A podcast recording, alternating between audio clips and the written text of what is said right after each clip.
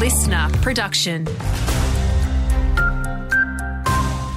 Hey there, Alex Stilianos with you. Assaults have nearly tripled in Queensland over the last two decades, well ahead of the state's population growth. Our reporter Courtney Thomas has more. According to Queensland Crime Stats, since November last year, almost 52,000 assault offences have been recorded statewide, including just over 1,000 of the most serious kind.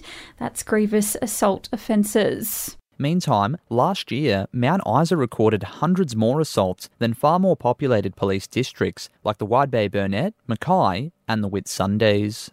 New research has revealed almost a quarter of Queenslanders aren't taking necessary steps to protect their skin against melanoma. Life insurance provider TAL says skin cancer impacts two out of three of us under the age of 70. It comes as the state government announced plans to open more early detection clinics across Queensland earlier this week. Dr. Priya Shagan says early detection and protection is key. People's awareness of checking UV levels and being aware of what the UV levels are. And only 6% of Queenslanders actually check those levels before spending a time outdoors, which is the lowest of any other state in Australia. Renters in regional Queensland are still in a world of pain. The median rental costs more than 36% of a household's income. That's the highest cost in the country. Power Housing Australia's Matt King says while net overseas migration continues, there is no relief in sight for renters. But regional Queenslanders that have a mortgage are actually comparatively better off than the rest of Australia. Not to say that they're in bliss and enjoying great conditions, but comparatively with the rest of Australia, they're in a good place.